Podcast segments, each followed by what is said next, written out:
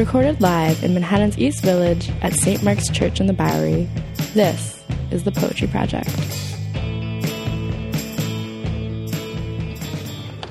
I'm Simone White. Hi. I feel like I know everybody here tonight, which is nice. Um, I am the Wednesday night coordinator of of the Wednesday night re- reading series, and um, and the program manager here at the Poetry Project. And um, I'm happy to be here tonight to welcome Robert Kocik and Camille Roy, and um, all of you. So Tom's going to introduce this very beautiful, also project um, of Roberts, which is um, Supple Science. Tom's the editor of that text, which is for sale in the back uh, for $30. I want to say that $30 is a lot of money for a book, but it is a vast and gorgeous collection of writings that are various and exciting and totally heady that is well worth 30 bucks. So that's my plug. Okay. Thanks, Simone.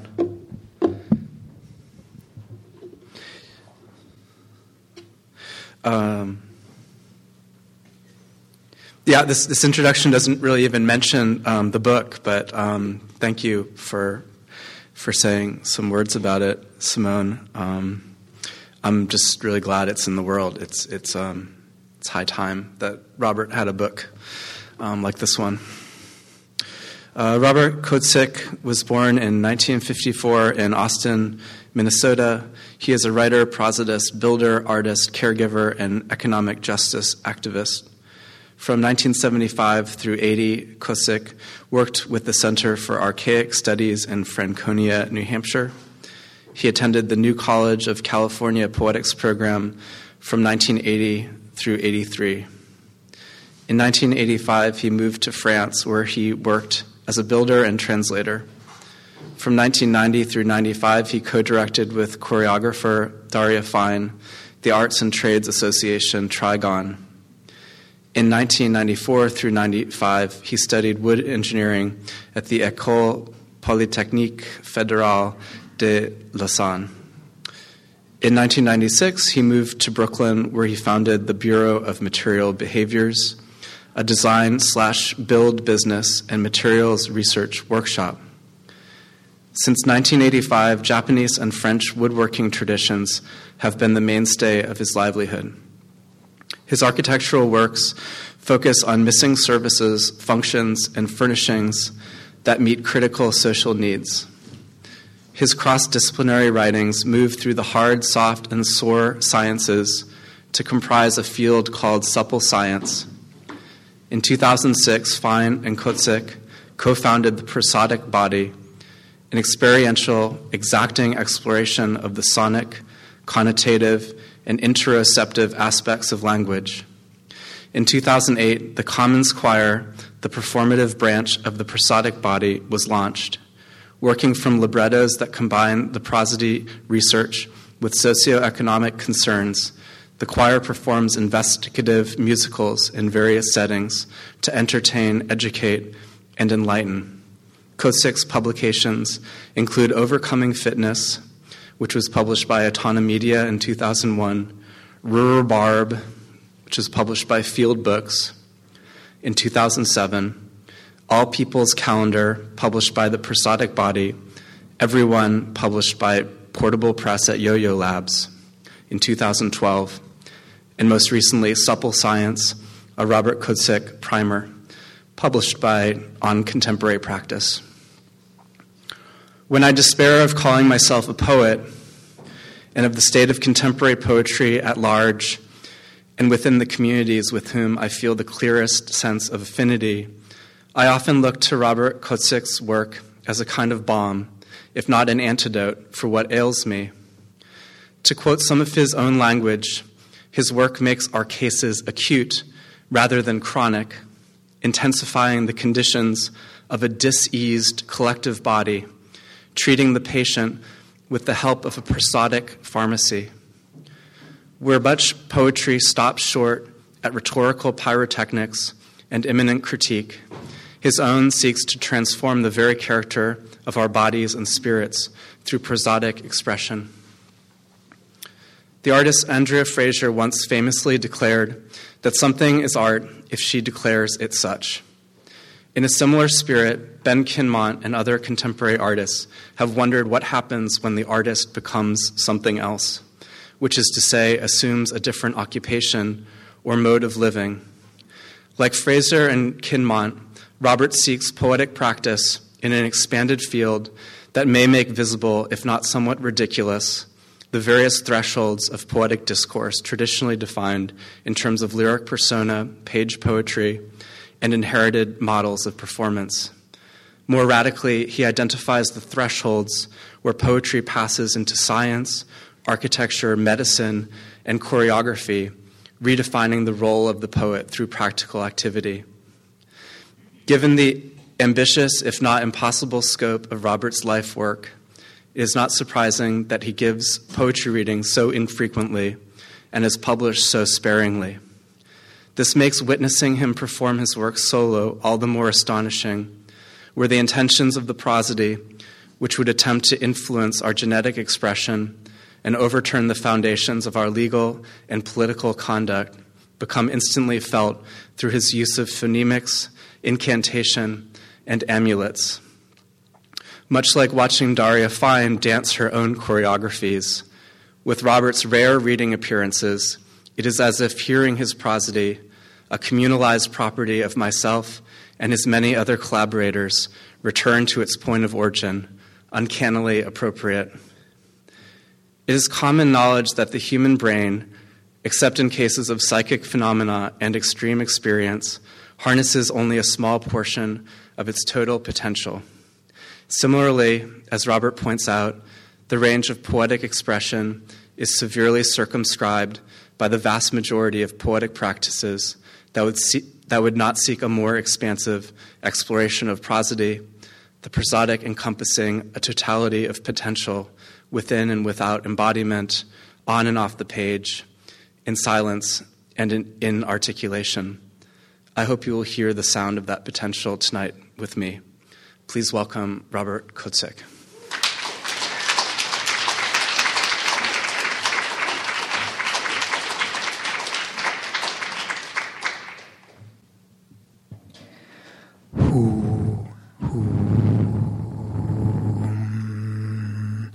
Pop mom scouring, stop. Knock war down, negate gone. Come nor gone, Somehow, verily, huff and huff and lightning shawl, luck some send off. Hold, stronghold, shivery pop, pressure on phenomenon. In this way, indubitably, hammer, hammer, buzzword, quo, carsick, keep safe. Ought, power, scaffolding, wreck. Non partial, good as gone. Para me, final fear eater. Hackneyed, hackneyed vagabond, makeshift safety. Who'll handle how are we pain? break it down, put to death, just like so, all out artlessness, head on, head on, razor sharp, rescue, how so? It's for Stanley Mike, though he may not need our protection anymore. other than here nor there, problem free. So it is, all in all comes as is. Check it out, featureless, this nor that, gone for good. I guess so, just like that. Giddy up, run the show. So that's for many voices um, at once. And it's though tempting to do sing alongs and assign parts in that, I hate that kind of thing. So uh, leave it to you to complete that part of it, the part that's choral. The age of being down on, down on representative democracy, down on our market, down on melting pot, down on disease, down on how US is viewed from without, down on non-productive productivity, down on care, down on profound, down on folderol, down on down, down on outcome, even more than down on opportunity, down on down on our knees.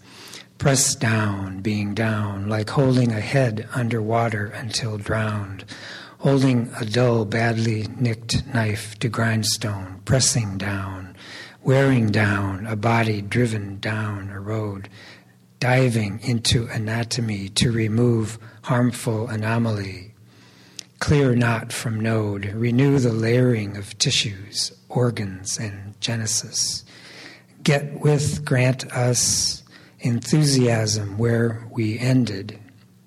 Glamorous, not for ourselves. Pinch off the life we will lose. Already we're pressure, no more pressure. Having made full force in the slowed disappearing, holder of know how, destroy the story of disease, protect so it is said, the stowaway inseparable.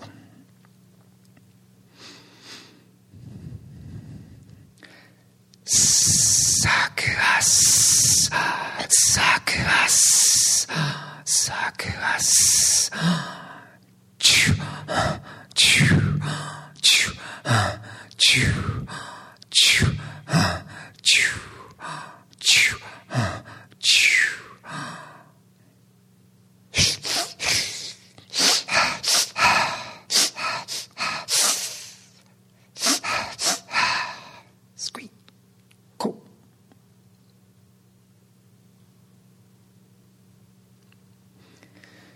It's a chance I can't take. avoid benefiting to avoid repulsing you. If the path divides and one branch is ignorance and one branch is wisdom, you've taken the wrong path and should just sit down. If reality itself is suffering, it's also then obscured by suffering, as seen in all those people out there apparently having a good time not an option anyway, taking on poison emotions as perfection. Spiritual democracy, all experiences equal in luminosity and lesson. Though a skill is not a poison per se, it is a counterpart of wisdom. Because you have desired, you will see each detail as all of space once the unendurable, desired diametrically otherwise, gives way. Because you've hated, others will see in you only their own image once the opposed is greeted as a precious gift of personal quietus. Because you mistook the real, there'll be no meeting and parting. Once stupidity is deity, and all obstacles are imparadizing speech. Because you are conceit, body is not an encasement of constructs. Once the bee in your bonnet is seen as a hive of psychotic angels. Because you've envied, become an arrow, never losing momentum. Once agony is bliss, where there could be no other actual capital.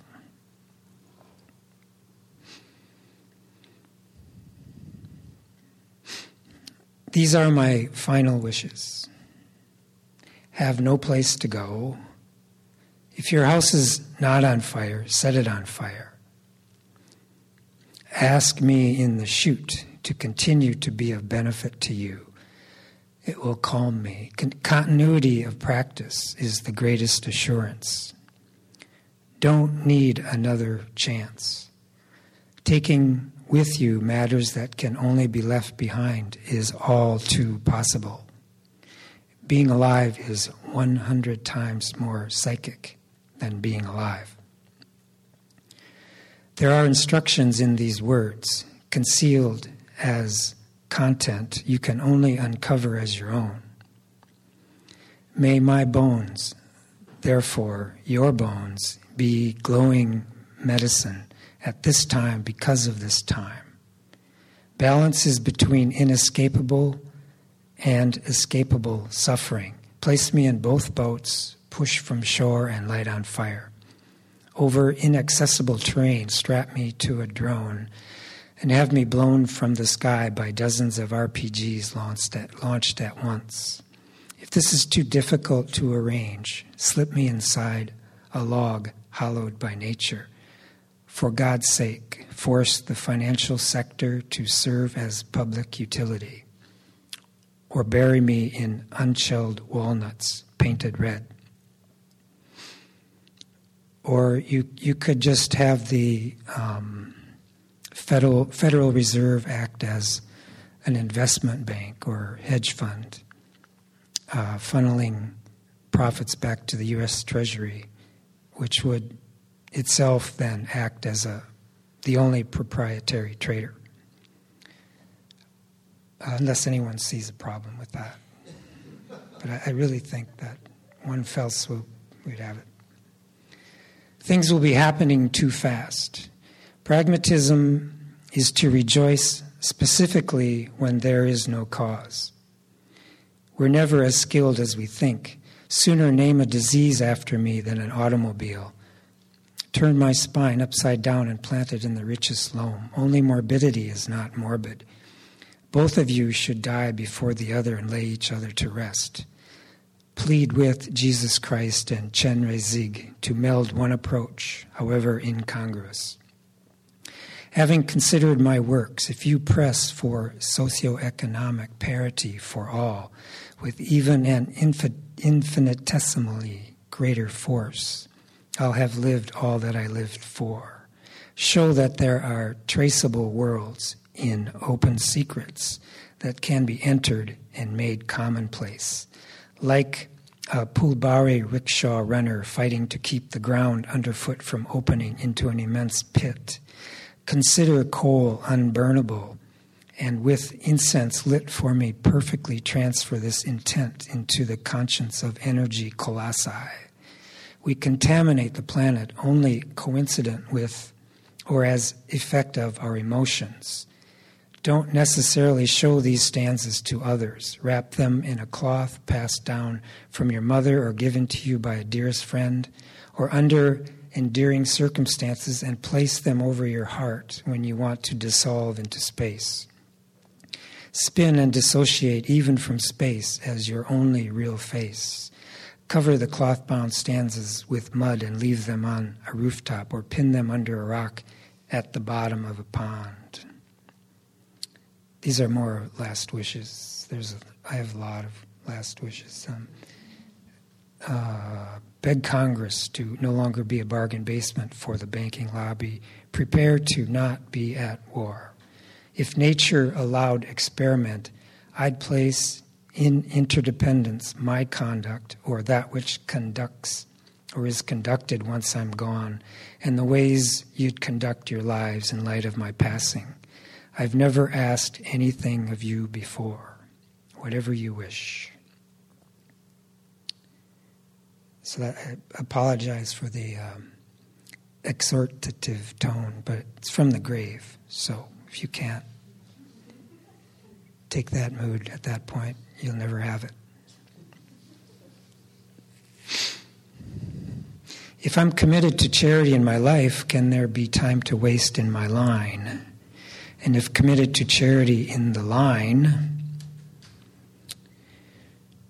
if you read these words as other than all they change, you're still dual and in a state of rapid decomposition. What's there to do in the dark but make allies we'll never need? A brief exposition of word as mute, mere, and more than word. To overcome my own limitations and those of my mediums, tendency to entertain, aesthetic rapture, devotional relish, I have tried and have not well served you with terms, tools, trades outside my innate abilities and time tested training. I'll make it up to you. The movements into the vernaculars to end control by class, loss of the subtlety of cosmogenic languages, by lifting the sanctions against word limitation.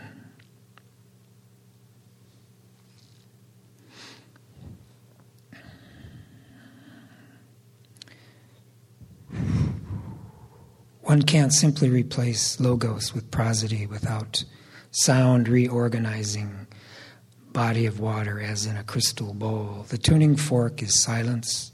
The time of day to sound is savor. The script is classless, creedless, greed, jettisonist.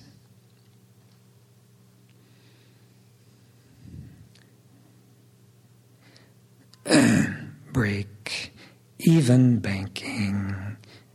Bring back boring banking. Break even banking. Bring back boring banking. Break even banking. Bring back boring banking.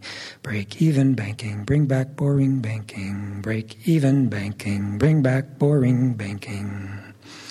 Paul Volcker said since the time of Ho Chi Minh, no banking betterment but the ATM.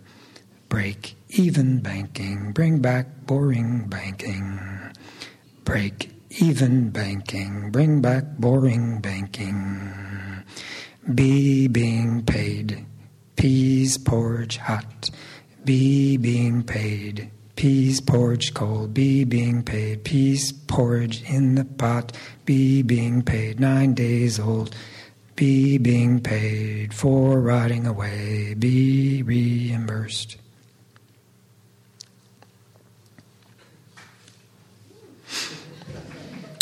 this, this next little section will come from uh, the ubiquitous dividend, which is distinct from uh, austerity. and it's, there's a, it's a duet or conversation between um, the ubiquitous dividend and churlish, which is the counter argument. And again, these are done by characters, so I'm, um, with my non singing voice, going to do my best to uh, give a semblance of that.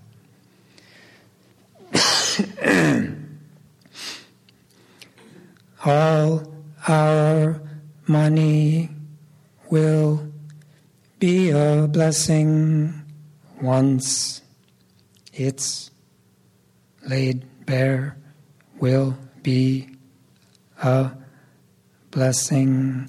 All our money as natural resource becomes blessing like water and air. I won't raise your wage, but will make you alone. I won't raise your wage, but will make you alone. Nourish the North, deserving deserves. Nourish the South, nourish East and West. Plenty's for providing hardship in its midst.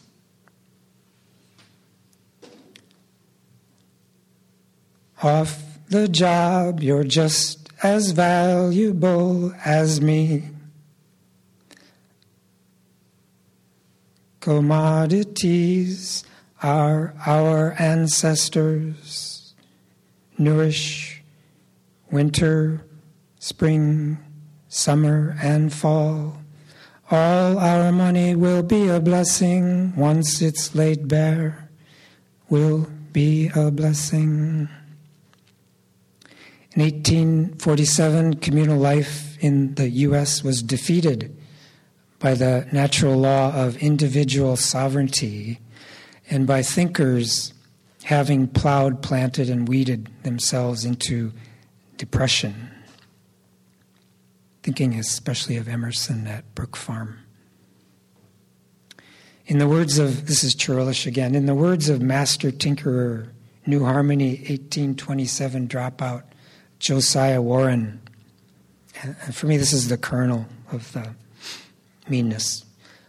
Uh, quote, uh, avoid all combinations and connections of persons and interests and all other arrangements which will not leave every individual at all times at liberty to dispose of his or her person and time and property in, an, in any manner in which his or her feelings or judgment may dictate without involving the persons or interests of others. And these, these comments by Warren and Emerson, they're all, they were uh, um, sometimes decades uh, later. Um, they, they were communalists. They lived on communes. And from their distaste for what happened, like for decades, they were cursing communal life. So it's interesting to trace that to what happened. Name one crime we can't credit to our ignorance of the ubiquitous dividend. Name one wrong that would have won out had we but tended, implemented, Name one scourge, one burden, curse, or blow, had we but basked in the ubiquitous dividend.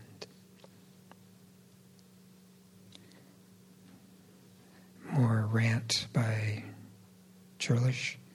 Um, uh,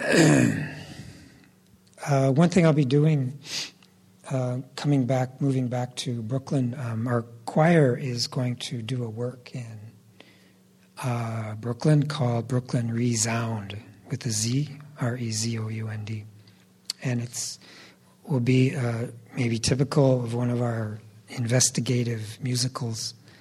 Um, uh, it will it will be a kind of diachronicle of waves of immigrants and languages uh, in Brooklyn, starting with the the Lenape and um,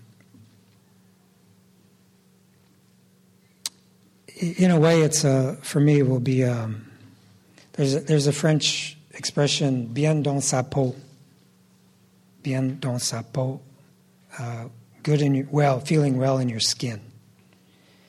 Um,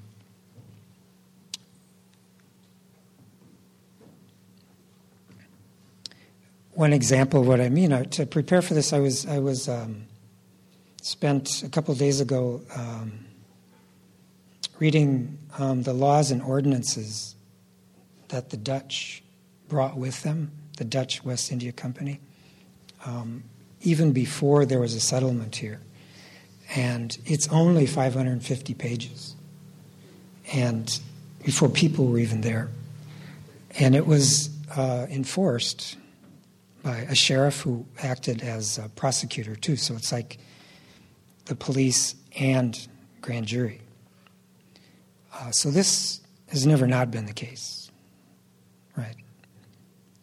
The police have been militarized. I mean, it's it's uh, synonymous, and and part of the work of the uh, laws writing and it's poet's responsibility to take it as creative writing. So we're trying to get at the laws.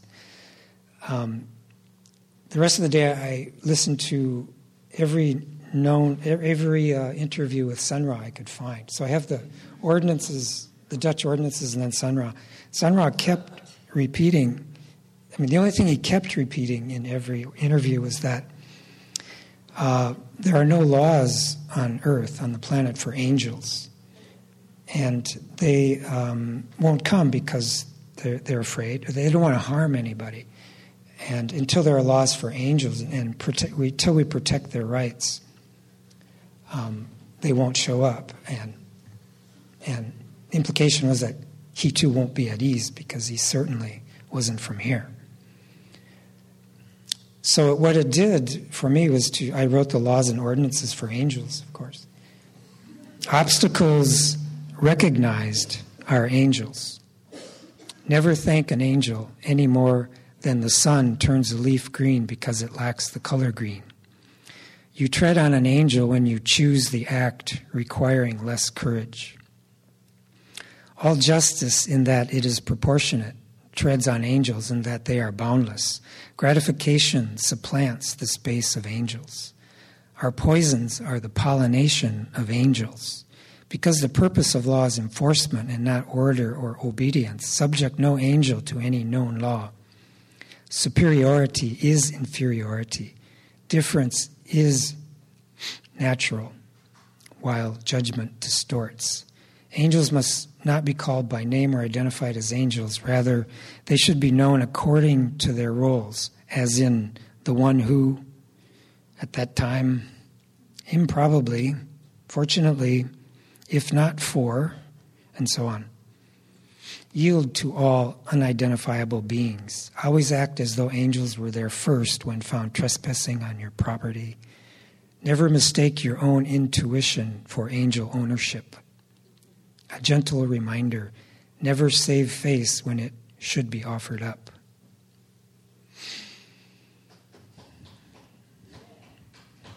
Good. Yes, there's one angel here sticking up for angels everywhere. That was the first genocide, right? Angels. Um, it's more of this. Uh, uh, okay, good. Okay.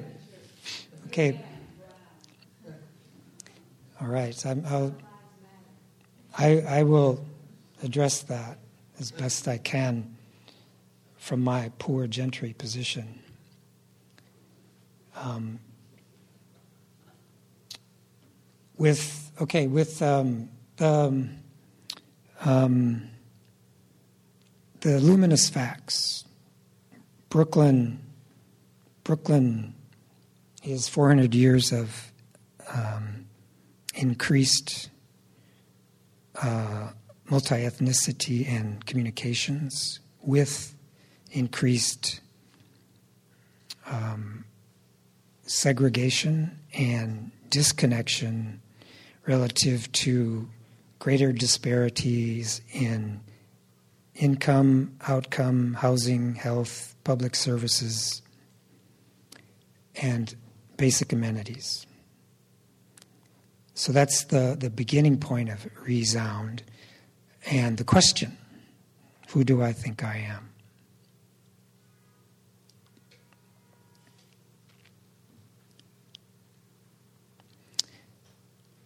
In, in, as part of my identity in, in 1985, the, um, the Hormel meatpacking industry um, their, their most popular product was the uh, chili stuffed hot dog.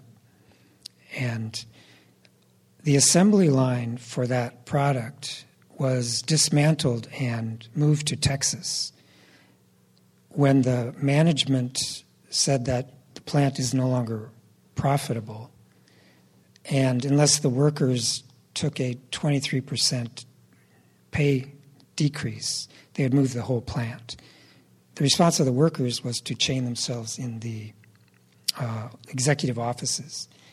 And they were eventually removed by the Army. The U.S. Army occupied my hometown for about four months and uh, escorted in scab workers. What nobody thought could ever happen.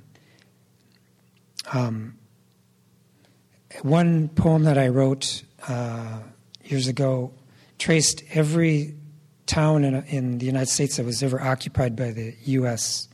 Army. And I'll just start to read that. I can call it up here. Uh, but it, it'll, become dull because it's so long. Shays Rebellion, 1787, Springfield, Massachusetts, to end the jailing of debtor farmers and the poor paying for a revolutionary war. January 29, 1834, along the Chesapeake, Ohio Canal, President Lincoln diverts troops from Gettysburg to New York City, draft riot turned race and class lynching. July 15th, 1863, Chicago general strike for deploying the eight hour day, 1886. Each slave insurrection in effect as well, a labor revolt. Gabriel Prosser uprising, 1800. Denmark, Vesey, and Charleston, 1882. Nat Turner's Southampton Hampton insurrection, 1831. The Great Baltimore and Ohio Railroad strike beginning in Martinsburg, West Virginia on July 14, 1877. Federal troops fresh from massacring Sioux in the Dakotas directed at Chicago strikers, 1887. Thibodaux massacre sugar strike put down by Louisiana Governor Samuel Douglas, a planter as well, and 10 infantry companies, Pullman Palace Car Factory, 2,500 troops, Pullman, Illinois, 1894, 1902, East Pennsylvania, anthracite coal strike. Teddy Roosevelt threatens to send troops. Martial law in Pana, Illinois. Lady garment workers striking against God, 1909, New York City, Bread and Roses moving picket line textile strike, Lawrence, Massachusetts. 51 nationalities, 22 languages, 1912. Ludlow, Colorado, miners' strike, 1914. John D. Rockefeller goons and state militia machine guns in 48 states. Industrial workers of the world, offices raided. Boston riot, police strike for work improvements and union put down by Gompers, commissioner. Curtis, Governor Coolidge, thousands of state.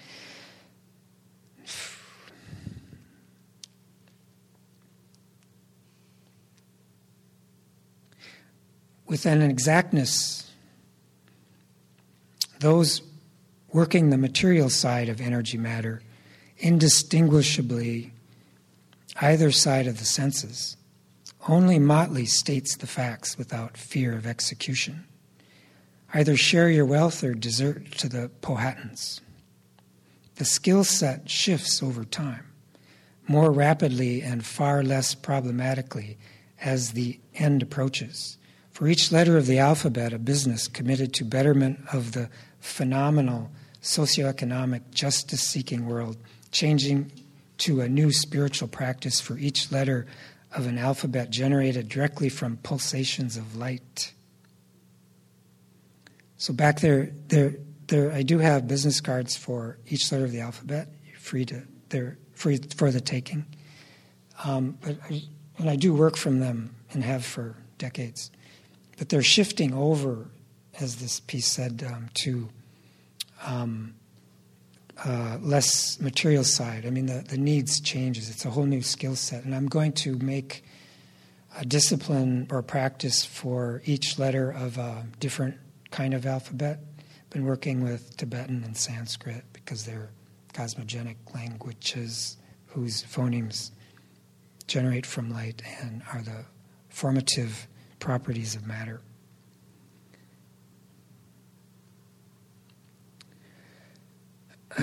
earth.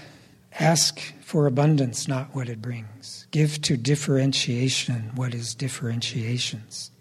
If I can't feed you enough to survive, should I feed you at all? If it's not in the soil, it's not in the food, like poet and poem.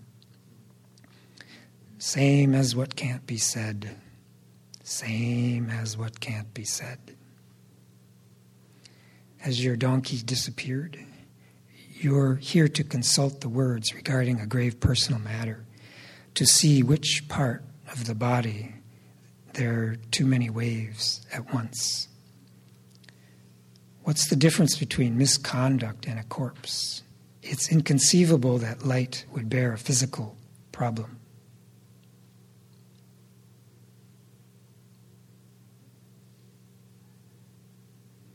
Maybe I'll, I'll try to end on this hard to do piece. it's um, from uh, um, Selknam. Some choir members will recognize it. Um, the, the last known speaker of the Selknam language uh, from Tierra del Fuego um, was recorded by an anthropologist, um, Anne Chapman, French American. And I happened to hear that on a tape, and there was a part that especially drew me in. It was the only section where she was speaking and not singing. And by rights, I, I can't um, use the songs because they're inherited. So the language, um, I, I, kind of picked up on that. And this is not what she said, but it, it's what I heard. And it, it was like lightning going through somebody. It's the same energy as the, the what fuels the sun, but was speech.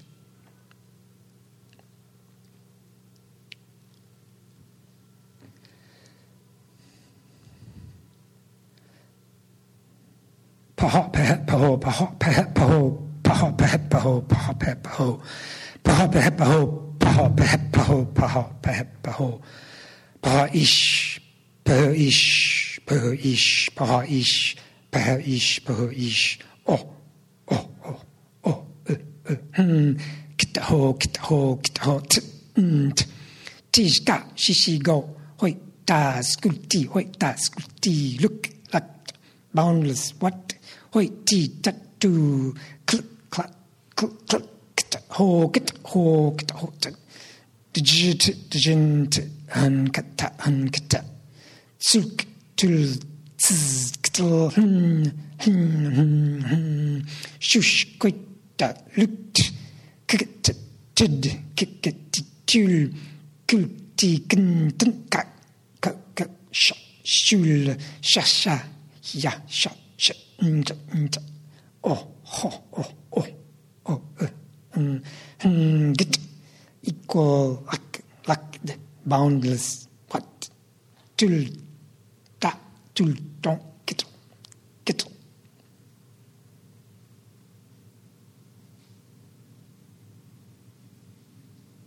So, to thank Simon for inviting me, everybody for coming, and the project for being here for us all.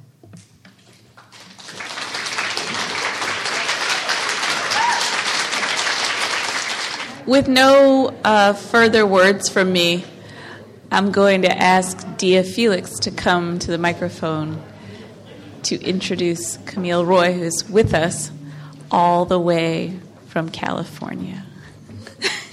Dia.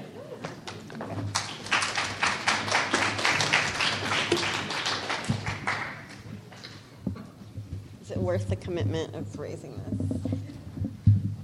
Hi. I'm so excited about introducing Camille Roy. Her play, The Female Forest Floating Above a Forest, Our Furry Forest, Camille Roy once wrote in the online journal Narrativity the following I entrust my twisted little pieces to the warm nest of the sick social body, and I feel our bond. It nourishes me. And then a couple lines later, I think we are impossible beings. But when the beloved poet dips a teaspoon straight into the heart, you wonder will it be cool? Will it be hot? Will she stay? A wet mineral vault, salty, a kind of toughy gestation. Hard walls make you hungry for flesh, for a stew. You're levitating again. How did she do that? I'm the meal. The kitchen is cruising me. I'm going to rearrange my face. Shabby she, bath of herself. On our knees, a film. A thumb's blur against my glasses. Pause the afternoon. All afternoon, I sucked on the afternoon. I made a cake by feel, newspapers, blood, sleep, stars from the dustbin.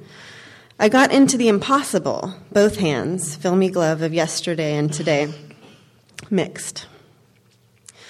The status quo makes me need to lie down, but I think we can all agree that a human being should die in bed. The work of Camille Roy is a great medicine. There is a part of me that I have left there in the personal home of the beloved poet.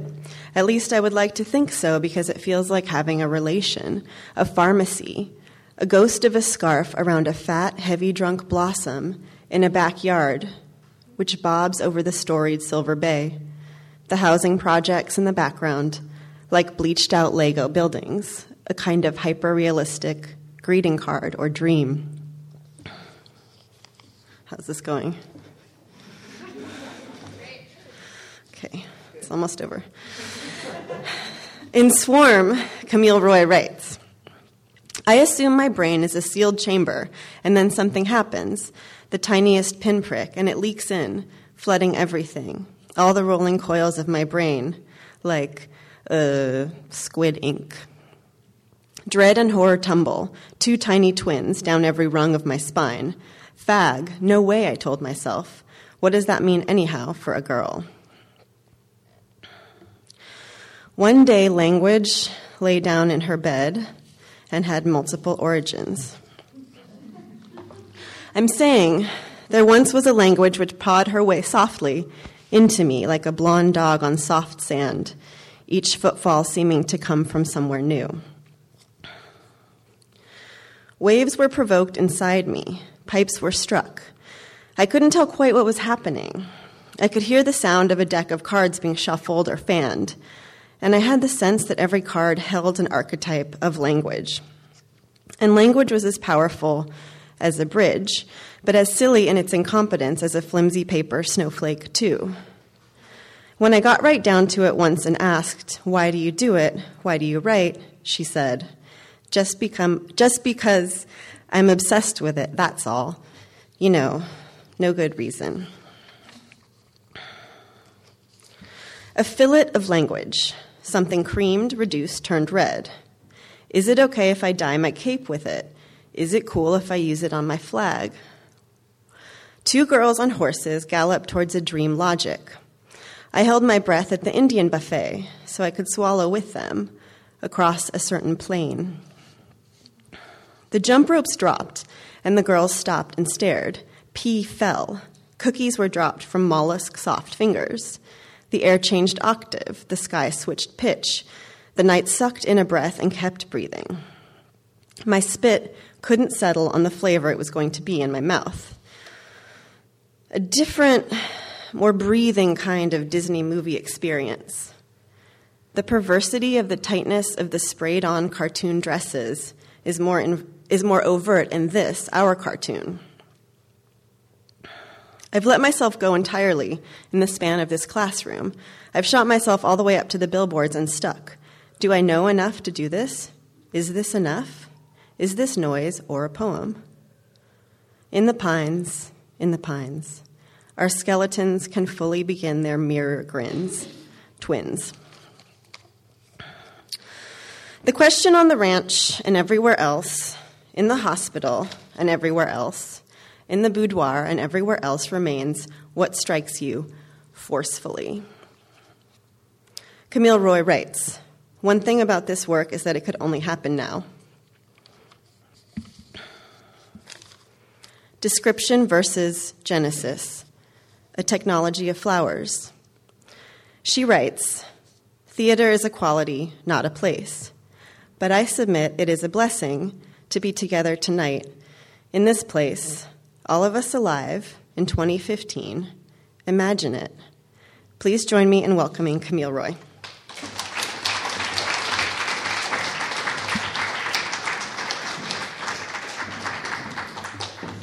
That was awesome, Dia.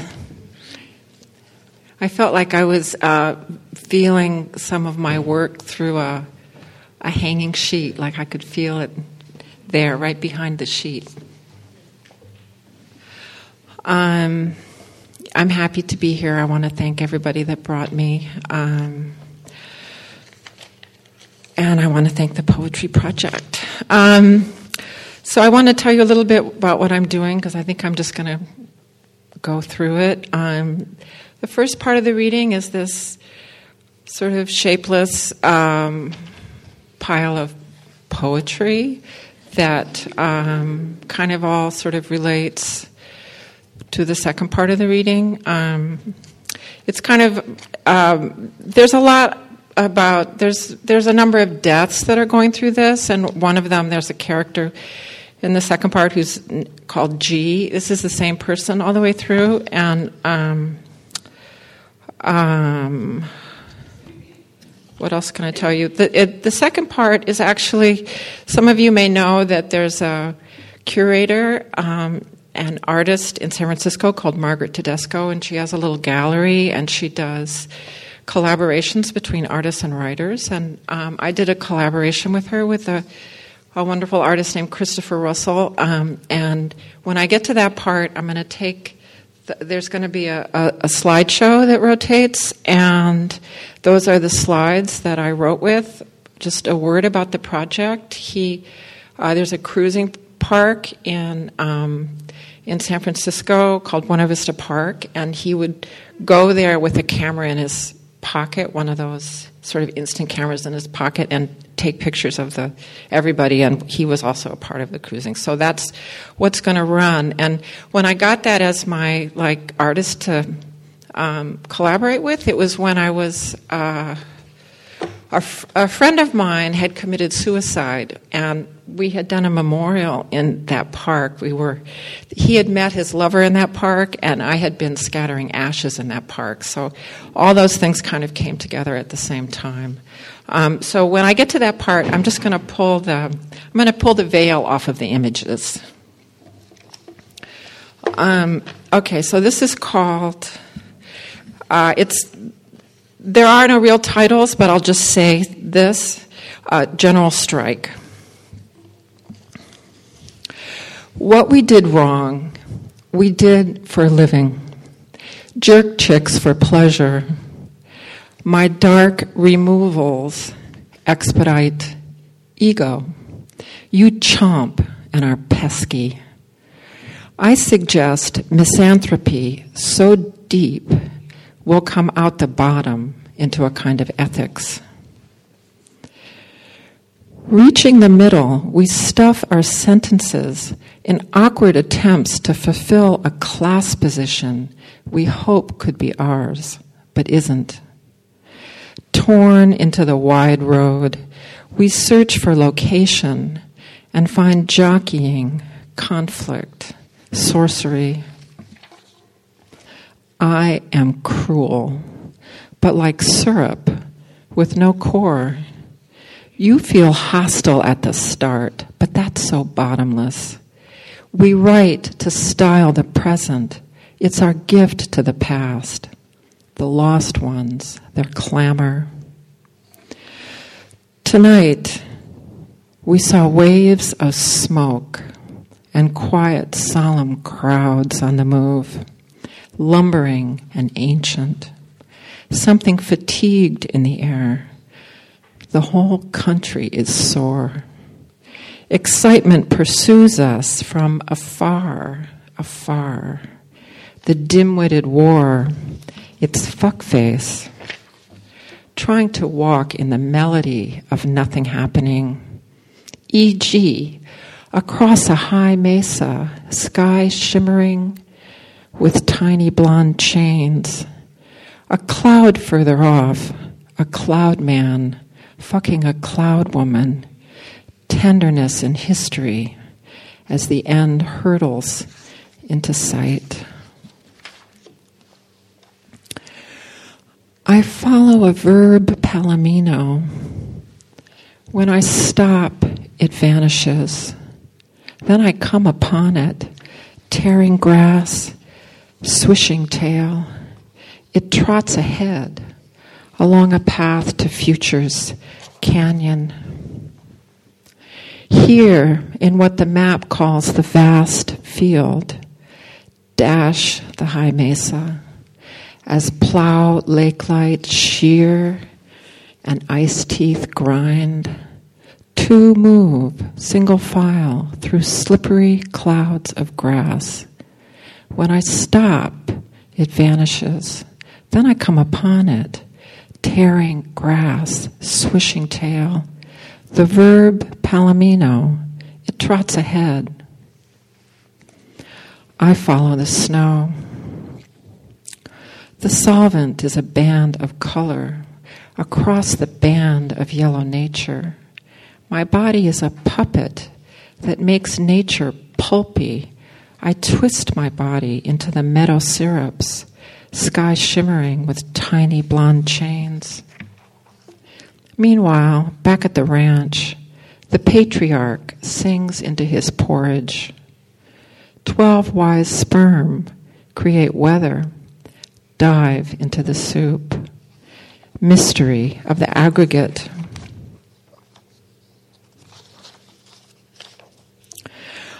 Under a scruff of fawn colored hair, a wink of a girl, we talk of our dead parents.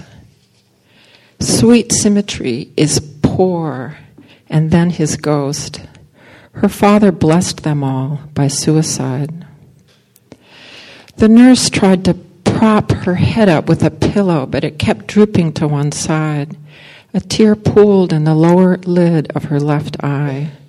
I watched it keenly anticipating my grief. The stapled Xeroxed booklet had said that the dying may cry. My mother could no longer speak. Over the eyes of the over the hours of the day, ripples of breath slowly diminished. She began to look younger, as if her face was emerging. Finally her body, abandoned luggage, yet appearing strong, Language, its alien bits, had disappeared. The alien, now in the body, then in the word, surges and withdraws. Our actual home retreats the moment we recognize it. The wink girl nods. She calls it that woohoo shit. She says, I think of negative space as a great mass of darkness holding everything else up.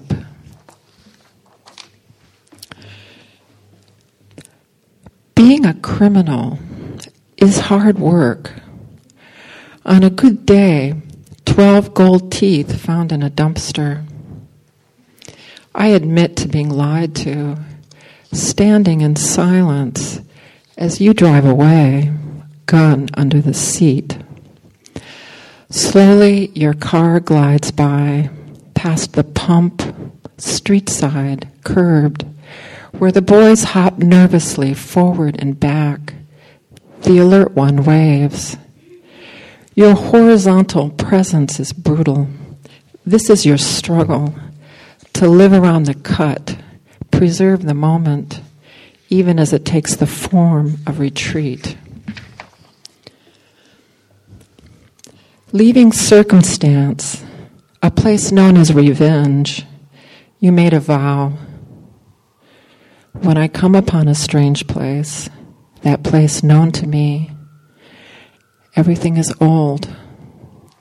What stands forth is precedent. What is thy sentence then, but speechless death that robs my tongue of native breath? Gusts bend the eucalyptus, stream through thin long leaves. Huddling in the wind on top of a garbage can, you contemplate a poet's honor in script. How can I be now and sentenced? The resting place is in the darkest woods.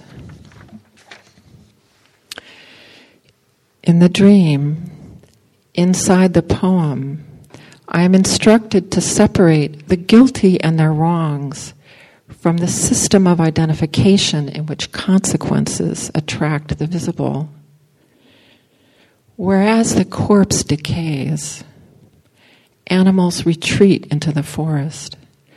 There is no such thing as silence in me like snow, asking to be known. Through the garbage of my mouth, as it broke into brand new things. Light was on its way. I felt like Esther Williams, a monument moving through sculpted water. As my mother held a flashlight up, I stroked through the cool, dark pool. Mom, you're dead, I said. And she replied, You need to regard the ones who were like family as you would a family member who has gone missing.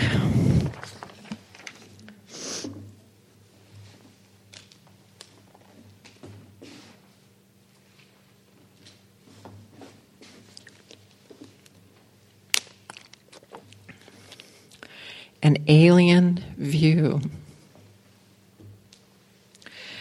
Yesterday, as I was returning from the airport, I passed a billboard. The person who will live to 150 has already been born.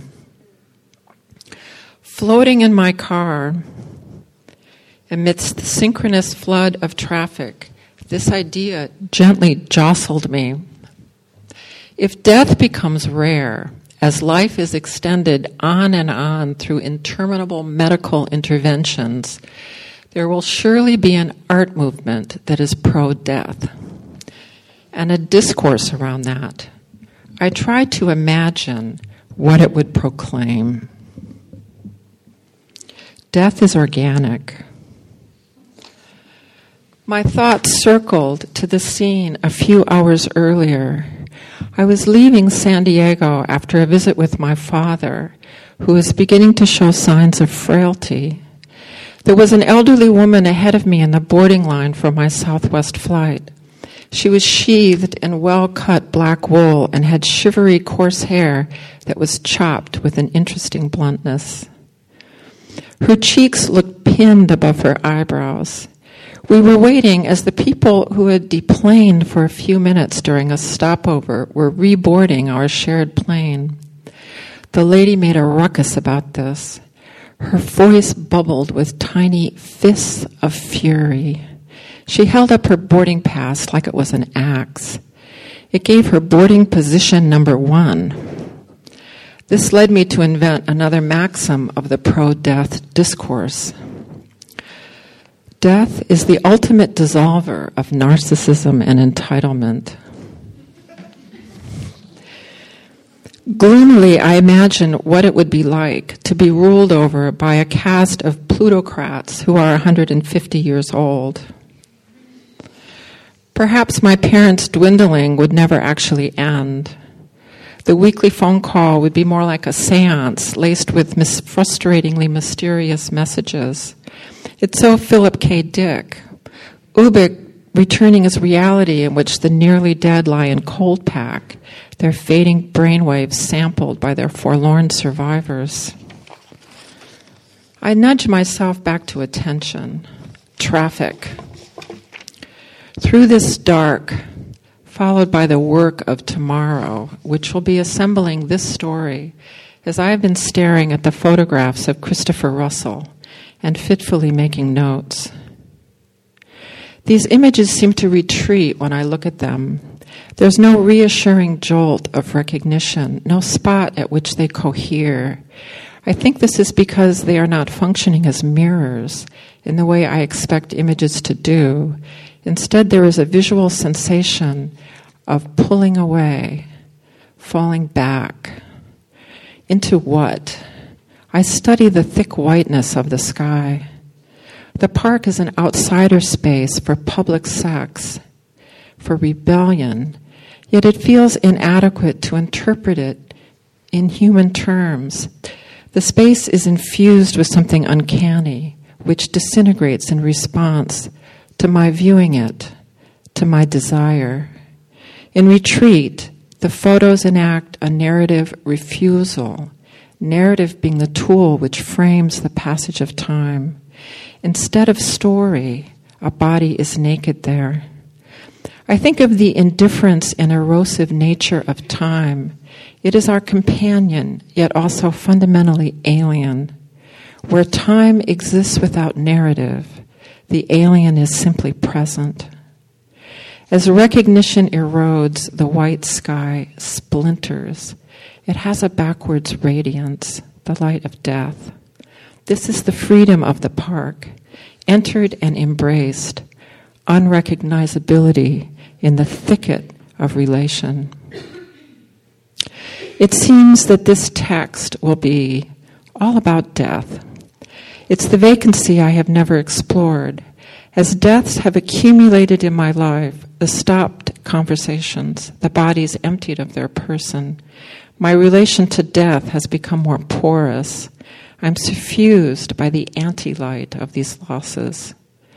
But it's possible that I am drawn to the subject by coincidence. Viewing the images knocked me back to the last time I was in Buena Vista Park.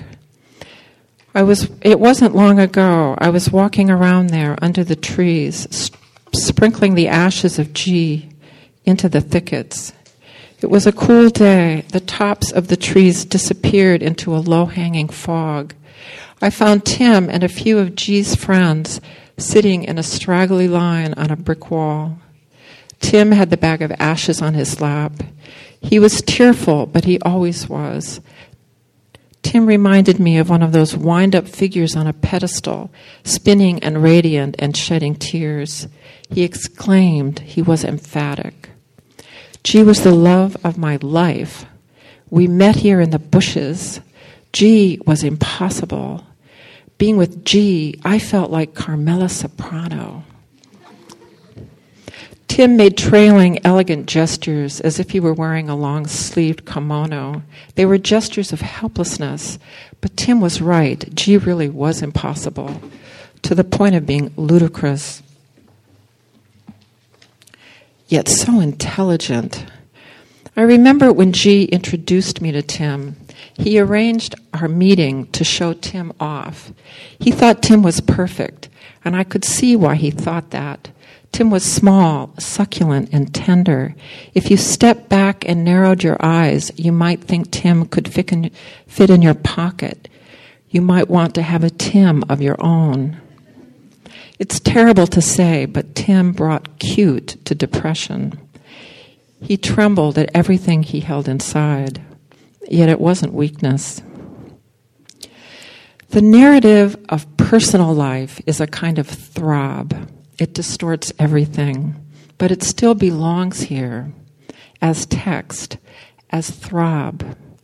G is dead, and thus his story gestures outside the frame into our collective looming afterlife. The photos are poised there at the border. That's how I see them anyway. This thought is not the product of reflection, but of sensation. My moment of encountering the images. Time exerts a grainy pressure, thus, a delicacy settles over the overgrown and derelict park. The men fumbling for sex are the dream life of the present. Time is impervious. It wanders among us as an alien. If you were a Gnostic, you might think time was the hostile and indifferent God. As recognition erodes, the sky splinters. It has a backwards radiance, the light of death. Its whiteness is the ghost assembling itself. Or the ghost is the background, the house of the silenced. When I first heard about G's suicide, I felt nothing. After a day, heaviness settled into my face, a sort of puffy wet cloud. Then, over the next few weeks, I had a series of dreams.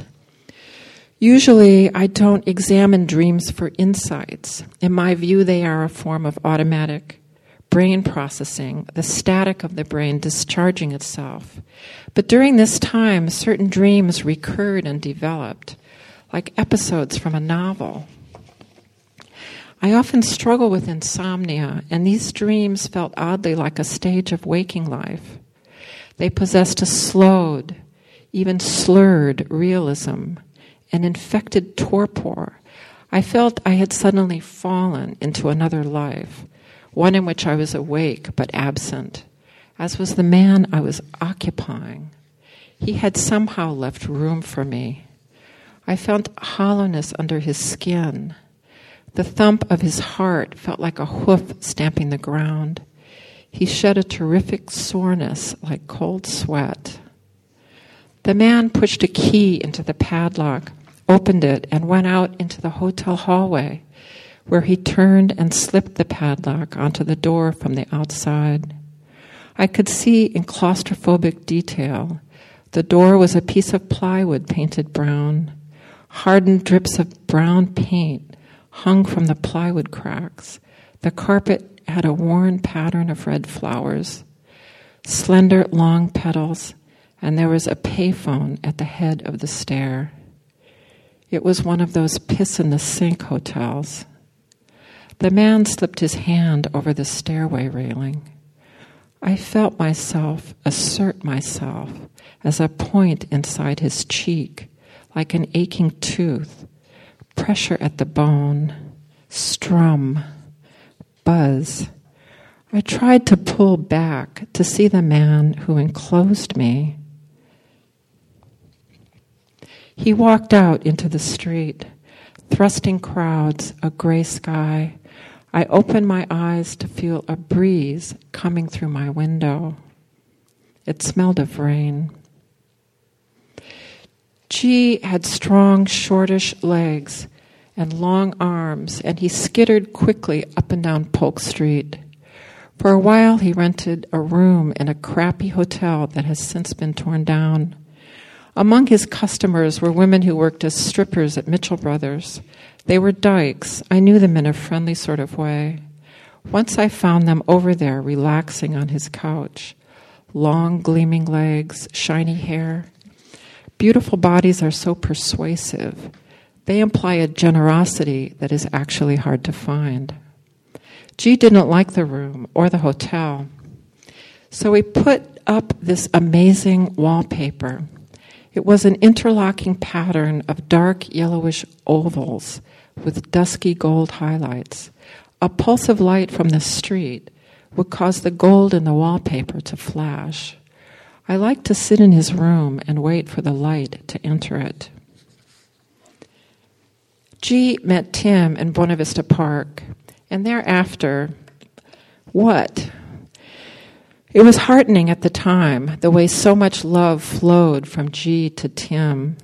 Now I have this impulse to explain, to ruminate, to judge. But it is the facts which stupefy me. G liked to give presents, sentimental ones, roses, for example. Once he gave me two little pots of munchkin roses, the kind you buy in the supermarket. They bloom brightly and frantically for a few weeks. After their chemical fertilizer petals, pellets are depleted, they get stalky and feeble. G gave me two, and the red rose was like that, but the yellow one was a little tiger. It threw up bloom after bloom. It was so vigorous, I gave it a pot on the deck. Every year in spring, the tiny roses soar up.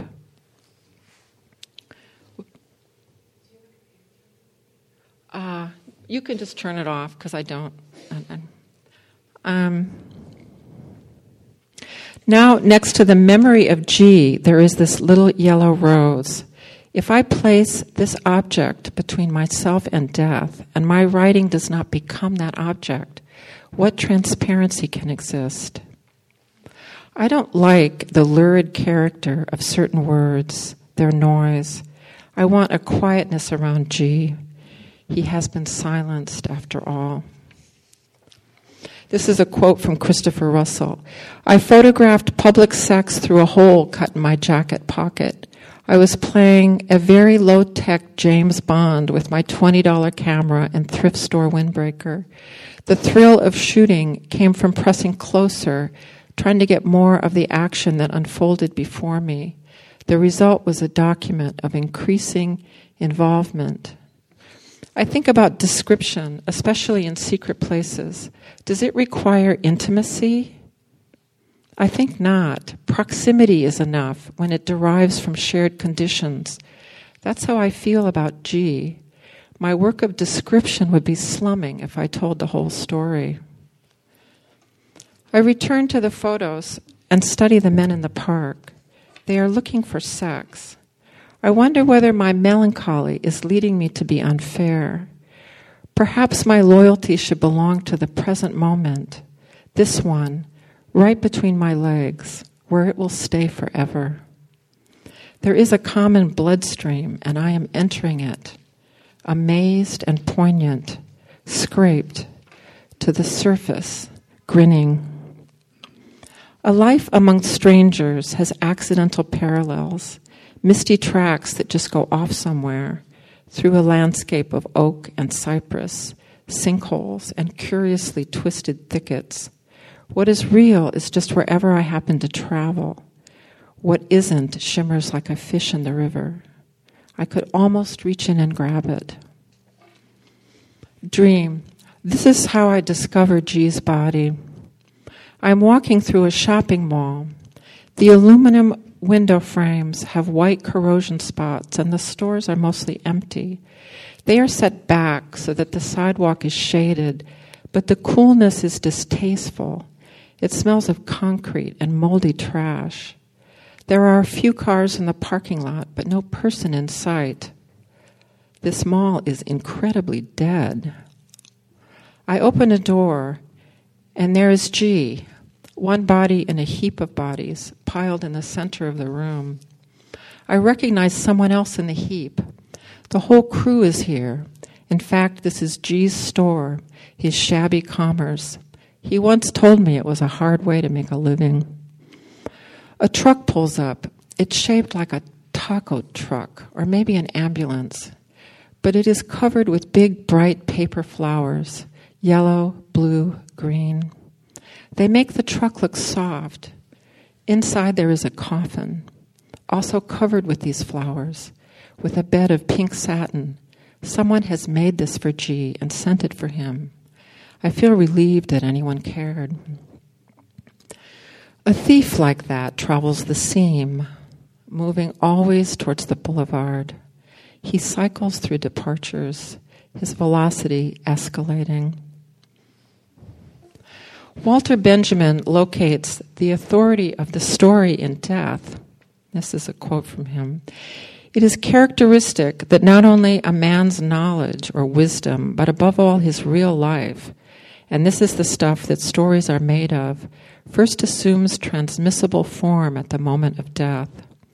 Just as a sequence of images is set in motion inside a man as his life comes to an end, unfolding the views of himself under which he has encountered himself without being aware of it, suddenly in his expressions and looks,